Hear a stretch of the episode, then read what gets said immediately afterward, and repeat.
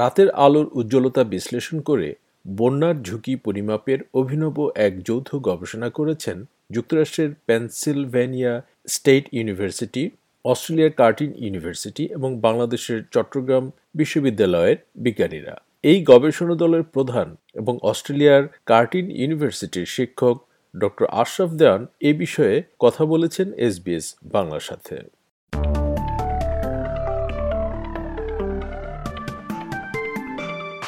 Doctor Ashraf দেওয়ান SBS বাংলায় আপনাকে স্বাগত। ধন্যবাদ। তো প্রথমে জানতে যাচ্ছি বন্যার ঝুঁকির পরিমাপের একটি গবেষণা থেকে আপনারা দেখেছেন যে নদ নদীর অববাহিকা এবং প্লাবনভূমিতে মানুষের কর্মকাণ্ড বেড়ে যাওয়ায় মানুষ আগের চেয়ে আরও অনেক বেশি বন্যার ঝুঁকিতে আছে। বিষয়টা কি একটু ব্যাখ্যা করা যাবে? জি ধন্যবাদ। আসলে আমরা যে স্যাটেলাইট ডেটা ব্যবহার করি, সেই স্যাটেলাইট ডেটা দিনে এবং রাতে দুই সময় ডেটা নিতে পারে স্যাটেলাইট দিনের বেলা যে ডেটাটা পাওয়া যায়, সেটা মোটামুটি প্রাকৃতিক পরিবেশ এবং আপনার ধরেন যে উদ্ভিদ, গাছপালা, এগুলির কি অবস্থা স্ট্যাটাস সেটা জানা যায়, কিন্তু রাতের বেলা যে স্যাটেলাইট ডেটা নেয়, সেটাতে মানুষের যে কর্মকাণ্ড, দৈনন্দিন কর্মকাণ্ডের একটা ব্যাখ্যা পাওয়া যায়। অর্থাৎ কোথায় লাইটিং বেশি, কোথায় লাইটিং কম, তার উপর ভিত্তি করে আপনার একটা ইউনিক পিকচার আপনি পেতে পারেন যে কোথায় মানুষের কর্মকাণ্ড বেশি হচ্ছে। আমরা এখন অ্যান্থ্রোপোসিন বা মানুষের কর্মকাণ্ড বেশি এই সময়টাই বাস করছি এবং যে কারণে আপনার জলবায়ুর পরিবর্তন। তো আমরা প্রথমে চিন্তা করলাম যে আলোর উজ্জ্বলতা বা যেটাকে আপনারা আলোর উজ্জ্বলতা বলছেন, আমাদের ভাষায় আমরা লাইটিং বলি বা নাইট টাইম লাইট বলি। এই নাইট টাইম লাইট সাধারণত আমাদেরকে একটা ইন্ডিকেশন দেয় যে কোথায় মানুষের কর্মকাণ্ড বেশি হচ্ছে। সেই ধারণা থেকে মূলত আমরা রাতের বেলার যে স্যাটেলাইট সেই ডেটা নিয়ে আমরা প্রথম এক কাজ শুরু করি। বিশেষ করে আমার যে কোলাবোরেটর এবং ডক্টর আরিফ মাসরুর মেনলি সেই কাজটা করে আমি তাকে আইডিয়াটা দিই এবং ডেটা সাপ্লাই করি এবং আমার যে আদার কোলাবোরেটর যারা আছে, তাদের যৌথ প্রয়াসে আমরা এই কাজটা করি এবং আরিফ মাসুর বিভিন্ন এক্সপেরিমেন্টের মধ্য দিয়ে উনি গিয়েছেন এবং উনি আমরা প্রতিনিয়তই এটা নিয়ে চিন্তা করতাম কীভাবে একটা নতুন আইডিয়াকে ম্যাটেরিয়ালাইজ করা যায়। তো সেই থেকে আমরা বিভিন্ন এক্সপেরিমেন্টের মাধ্যমে দেখলাম যে আমাদের ফ্ল্যাট প্লেন যেখানে আসলে নদীর পানি আসবে বর্ষাকালে, আবার সময় মতো চলে যাবে। সেই অংশ কি ডেভেলপ করতেছে? অর্থাৎ নদীর পার্শ্ববর্তী দুই কিলোমিটারের মধ্যে কি অবস্থা? সেখানে কি মনুষ্য কর্মকাণ্ড, অর্থাৎ বসতি কলকারখানা, অবকাঠামো বাড়ছে কিনা? দুই হাজার সাল থেকে দুই হাজার আঠারো বিশ বছরের, প্রায় বিশ বছরের মধ্যে। সে থেকে আমরা দেখতে পাই যে আসলে আমাদের দেশের নদ নদী অববাহিকার বা বড় বড় অববাহিকা থেকে ছোট নদীগুলির দুই কিলোমিটারের মধ্যে মনুষ্য বসতি এবং অবকাঠামো প্রচুর পরিমাণে বেড়ে গেছে। সেটা কোনো কোনো জায়গায় sixty five seventy five percent পর্যন্ত হয়েছে। সেই থেকে আমাদের এই একটা ধারণা আসলো যে আমরা আলোর উজ্জ্বলতাকে ব্যবহার করে বন্যার যে ঝুঁকি মানুষের বাড়ছে, সেটা মানুষকে জানানো যায় কিনা। এইটা গত বছর দুয়েক ধরে আমরা কাজ করে একটা পর্যায়ে এসেছি। যে পর্যায়ে আমরা এটা সাবমিট করার পরে জার্নাল থেকে যখন আমরা অ্যাকসেপ্টেন্স পাই তখন মনে হলো যে ইস ইস কন্ট্রিবিউশন যে যেখানে মানুষ জানতে পারবে যে আলোর উজ্জ্বলতা দিয়েও অনেক কিছু করা সম্ভব। পৃথিবীতে অনেক কিছু হয়েছে আলোর উজ্জ্বলতা দিয়ে, বিশেষ করে নাইট টাইম লাইট ব্যবহার করে। পভার্টি হয়েছে ডিজিজ ম্যাপিং হয়েছে, কিন্তু এই বন্যার যে ঝুঁকি সেটা এখনও হয়নি। সেই ক্ষেত্রে আমাদের এটা একটা কন্ট্রিবিউশন আমরা বলব। আচ্ছা তো এখানে দুটো বিষয়। একটা হচ্ছে যে রাত্রিকালীন আলোর উজ্জ্বলতা বা লাইটিং যেটা আপনি বলছেন, এবং মানুষের কর্মকাণ্ড। তো ন্যাচারালি যেখানে লাইটিং বেশি, সেখানে বোঝা যাচ্ছে যে মানুষের কর্মকাণ্ড বেশি। মানুষের কর্মকাণ্ড যেখানে বেশি, সে এলাকা কেন বন্যার জন্য ঝুঁকিপূর্ণ।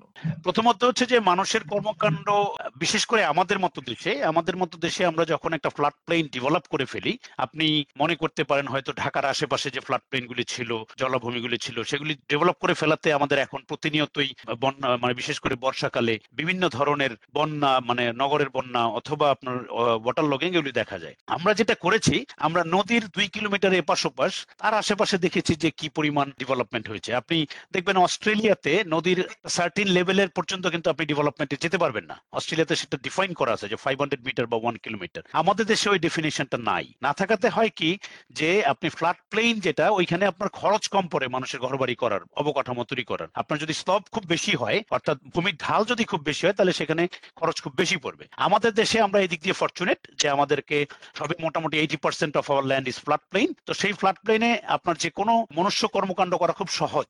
অতটা অর্থ খরচ হয় না। যার কারণে যেটা হয়, আর আমাদের দেশে যে বললাম যে ডেফিনেশনটাই নাই যে নদীর কত অংশ আমাদের প্রোটেক্ট করতে হবে, সেই কারণে মানুষ যত্রতত্র তাদের নিজস্ব অপরিকল্পিত নগরায়ন যেটাকেই বলি বা অপরিকল্পিত অবকাঠামো, সেগুলি আমরা ডেভেলপ করেছি। তো দুই কিলোমিটার যদি আমরা ধরি যে ঝুঁকিপূর্ণ এলাকা নদীর বিকজ নদীতে যখন পানি আসবে, বৃষ্টি হবে এবং সাথে উদান থেকে পানি আসবে, সেই সময় যদি পানি উপর দিয়ে চলে যায়, তাহলে আশেপাশের দুই কিলোমিটার মধ্যে ঝুঁকিটা বেশি থাকে compare to two kilometre away যদি আপনি এর বাইরে যান। তো সেটাকে আমরা একটা একটা অ্যাজামশন ধরে দুই কিলোমিটারের মধ্যে কি পরিমাণ ডেভেলপমেন্ট হয়েছে, তার বেসিসে আমরা এই human expose to flood risk সেটা আমরা ম্যাপিং করেছি। সেই থেকে আমরা বোঝার চেষ্টা করেছি যে ডেভেলপমেন্টটা কেমন এবং ঝুঁকিটা কেমন বাড়ছে দিন দিন বিশেষ করে নদীর দুই কিলোমিটারের মধ্যে বড় নদী হোক ছোট নদী হোক বা বড় অববাহিকা হোক। তো সাম্প্রতিক সময় তো বাংলাদেশের সিলেট এবং সুনামগঞ্জ এই এরিয়ায় বন্যাটা হয়ে গেল এবং আপনারা আপনাদের গবেষণায় দেখেছেন যে এখানে ওই রাত্রিকালীন আলোর ব্যবহার অনেক বেশি। তো এর বাইরে এই গবেষণার ফল থেকে বাংলাদেশের আর কোন কোন এলাকায় মানুষ বেশি ঝুঁকিতে? এবং বিগত দশকগুলোর চিত্র থেকে এটা কতটা ভিন্ন? আমরা যেটা দেখলাম যে আমাদের সারা বাংলাদেশে ডেভেলপমেন্ট হয়েছে। আমার যতটুক মনে পড়ে যে প্রায় মানে আমাদের যে সে ডেভেলপমেন্ট হয়েছে দুই হাজার থেকে দুই সময়, এগারো হাজার দুইশো পঁচিশ স্কোয়ার কিলোমিটার বা এগারো হাজার দুশো ছাব্বিশ স্কোয়ার কিলোমিটার ল্যান্ড আপনার এই বাংলাদেশ, সারা বাংলাদেশে ডেভেলপ হয়েছে, যেটার মধ্যে লাইট হয়েছে মানে আলোর উজ্জ্বলতা এই অংশে অংশে বেড়েছে। তো তখন আমরা দেখলাম যে যদি সেটা হয়, তাহলে মধ্যাঞ্চলে বন্যা বেশি হয়, অথবা কুড়িগ্রাম, তিস্তা অববাহিকা অথবা যমুনা অববাহিকা, গঙ্গা অববাহিকায় বেশি হয়, তাহলে সিলেট, সবকিছু মিলিয়ে আমরা মেঘনা অববাহিকাও দেখলাম। তার মধ্যে আমরা যেটা পেলাম সবচেয়ে বেশি লাইটিং যা বা আলোর উজ্জ্বলতা বেড়েছে, যেটাকে আমরা বলতেছি পঞ্চান্ন থেকে পঁয়ষট্টি পার্সেন্টের মধ্যে সেটা হচ্ছে সিলেট অঞ্চলে। এখন যখনই আপনি পানির প্রবাহকে বাধা দিবেন পানি যদি আপনি ঠিকমতো নামার জন্য মানে পানি যেহেতু উঁচু- এলাকা থেকে নিচু অঞ্চলে যায়, সেইখানে যদি আপনি কোনো প্রকার বাধা তৈরি করেন, তাহলে পানি তো আর জানে না যেটা লোকালয়। পানি যখন ঢুকে, সেই পানিটার বের হওয়ার রাস্তাটা সে খুঁজে পায় না, কারণ সে নিচু অঞ্চলে যাবে। আপনি তো অলরেডি ফ্লাড প্লেনকে দুই মিটার বা এক মিটার ভরাট করে ফেলছেন। ভরাট করে তখন কি হবে? পানিটা তো আর এখানে থাকতেছে না, পানিটা আরও নিচু অঞ্চল খোঁজে থাকার জন্য। যেহেতু ফ্লাড প্লেন আপনার ডেভেলপমেন্ট হয়ে যাচ্ছে, সেই কারণে আমি আমরা যেটা দেখলাম যে সিলেটেই সবচেয়ে বেশি ডেভেলপমেন্টটা হয়েছে। এবং এই ডেভেলপমেন্টের সাথে সাথে বন্যা ঝুঁকি মুক্ত করার যে সমস্ত পরিকল্পনাগুলি হয়েছে সেগুলি নেওয়া হয়েছে কিন্তু সেগুলি ঠিকমতো কাজ করছে না because of variety of reason সেখানে পলিটিক্যাল একটা বিষয় থাকতে পারে অথবা আনপ্ল্যান ডেভেলপমেন্ট হতে পারে। তো সেই কারণে আমরা দেখলাম যে যতটাই এই আলোর উজ্জ্বলতা সবচেয়ে বেশি বেড়েছে সিলেট অঞ্চলে বিশেষ করে হাও ডেভেলপমেন্ট এবং হচ্ছে আপনার ফ্লাড প্লেন ডেভেলপমেন্ট সেই কারণে যে সিলেটের যে বন্যা এখন মানুষ বলছে জলবায়ু পরিবর্তন। আপনি যে কোনো কিছুকে জলবায়ু পরিবর্তন দিয়ে এখন খুব সুন্দর ব্যাখ্যা দিয়ে দেওয়া যায়। কারণ এইটা নিয়ে খুব বেশি প্রশ্ন করার সুযোগ কারোর থাকে না। কিন্তু জলবায়ু পরিবর্তনটা হচ্ছে থেকে সেটা তো মানুষের কর্মকাণ্ড থেকেই হচ্ছে। সিলেটে যেটা হয়েছে সেটা আমরা যেটা দেখেছি আমাদের গবেষণায় সেটা হচ্ছে যে এই ফ্লাড প্লেন এবং হাওর ডেভেলপমেন্টের কারণেই এই এই যে বন্যা এবং সেটা গত একশো বছরের বন্যা রেকর্ডকে ছাড়িয়ে গেছে এবং ভবিষ্যতে যেহেতু আর্দ্র অঞ্চল আর্দ্র হবে শুষ্ক অঞ্চল শুষ্ক হবে বিকজ অফ ক্লাইমেট চেঞ্জ আমরা মনে করি যে এই বাংলাদেশে যে নিচু এলাকা এবং ফ্লাড প্লেন, সেইখানে যারা বসবাস করছেন, তাদের ঝুঁকি দিন দিন বাড়বে বন্যার কারণে। কারণ আমাদের দেশে অনেক পানি একসাথে ড্রেন আউট করতে হয়, যেটা আমাদের মতো ছোট দেশের জন্য অনেক সময় সম্ভব হয়ে ওঠে না, যার জন্য বন্যাটা প্রকট হয়ে যায়। আগে আমরা যেসব যে বড় বড় বন্যাগুলো দেখেছি, যেমন অষ্টআশির বন্যা বা আটানব্বই সালের বন্যা, যে বড় বড় যে বন্যাগুলো তার সাথে কি এটার এটা কতটুকু পার্থক্য? দেখুন, এখন অষ্টআশি সালে এবং আটানব্বই সালে যে বন্যা, আর অষ্টআশির কথাই আমি প্রথমে বলি। অষ্টআশিটার বন্যাটা হচ্ছিল একটা ন্যাচারাল ফ্লাড একশো বছরের মধ্যে একবার হয়, যেটা বাংলাদেশে তখন আপনার এই ফ্লাড প্লেন এমবেঙ্কমেন্ট অথবা ফ্লাড এমবেঙ্কমেন্ট বন্যা প্রোটেকশন বাদ সেই রকম করে ছিল না। অষ্টআশির পরে উনিশশো নব্বই সালে World Bank came an idea যে আমাদের সারা দেশকে এমবেঙ্ক করে ফেলতে হবে যেখানে যেখানে বন্যা হয়। তো আমাদের অনেক এরকম বন্যা শহর রক্ষা বাদ নাম শুনবেন আপনি, বন্যা প্রোটেকশন বাদ এরকম অনেক হয়েছে। এই এই সমস্ত কারণে ফ্লাড প্লেন ডেভেলপমেন্ট আরও বেশি উৎসাহিত হয়েছে, কারণ it it gives a false sense of security যে you have you are secured now so you put your structures settlements in the within the flood plain হয় কি যখন আপনি ভরাট করে ফেললেন তখন পানিটা ঢুকলে ওই বাঁধের কারণে আর পানিটা যেতে পারে না। যার কারণে আপনি দেখবেন যে যশোর অঞ্চলে যশোর সাতক্ষীরা খুলনায় যে আপনার এই যে এখন যে আমরা জলাবদ্ধতা দেখতে পাই এটার একটা অন্যতম কারণ হচ্ছে উনিশশো ষাট সালে যে আপনার কোস্টাল এম্বেঙ্কমেন্ট সেই এম্বেঙ্কমেন্টের ভেতরে আর আপনার ভূমি ভূমির গঠন হচ্ছে না। বাইরে হচ্ছে কারণ সেডিমেন্ট ঢুকতে পারে না। পানি পানি আসতে পারে না ভেতরে। তো এইগুলির বহুবিধ ব্যাখ্যা রয়েছে। কিন্তু আমরা যেটা দেখেছি এই যে দুই কিলোমিটারের মধ্যে যখনই আপনি বন্যা বাদ তৈরি করে ফেলেছেন। দুই কিলোমিটারের মধ্যে মানুষকে আপনি উৎসাহিত করতেছেন কি করার, কারণ তারা মনে করতেছে এটা সিকিউর বন্যা এখানে হবে না। কিন্তু যখনই পানি ঢুকতেছে সেখান থেকে আর বেরোতে পারছে না। তো উনিশশো আটানব্বই সালে দেশের অনেক জায়গায় বন্যা হয়েছে কিন্তু ঢাকা শহরে হয় নাই। কারণ ঢাকা শহরের পশ্চিমাংশে হয়নি পূর্বাংশে হয়েছে। পশ্চিমাংশে হয় নাই কেন? অষ্টআশির পরে এই যে ফ্লাড অ্যাকশন প্ল্যানের আন্ডারে দেশের অনেক অনেক অনেক বড় বড় ফ্লাডিং ফ্লাডের ইনফ্রাস্ট্রাকচার তৈরি হয়েছে বন্যা থেকে বাঁচার জন্য।